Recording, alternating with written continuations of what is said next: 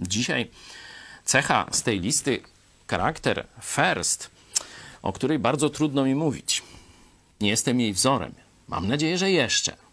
Być może ty jesteś wzorem e, i mi kiedyś pomożesz. No ale przynajmniej powiem o co chodzi.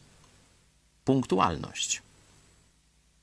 Punktualność to nie jest tylko taka cecha, która ma umożliwić dobre funkcjonowanie zespołowi czy, czy jakiejś większej całości. Tak, oczywiście bez punktualności, szczególnie kiedy dane przedsięwzięcie spaja w jedną całość wysiłek wielu ludzi, no nie da się nic wielkiego zrobić.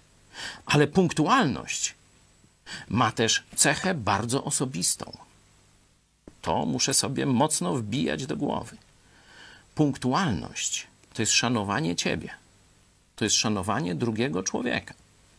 Punktualność to jest szanowanie czasu innych. Jeśli ty nie jesteś punktualny, jeśli ja nie jestem punktualny, to ktoś, kto jest przygotowany do zrobienia czegoś czy otrzymania ode mnie czegoś, czeka. No, powiedzmy tak troszeczkę w uproszczeniu, marnując czas. Szacunek do innych powinien wzmagać w nas troskę o punktualność. Mam nadzieję, że będę to pamiętał. Trzymajcie mnie za słowo.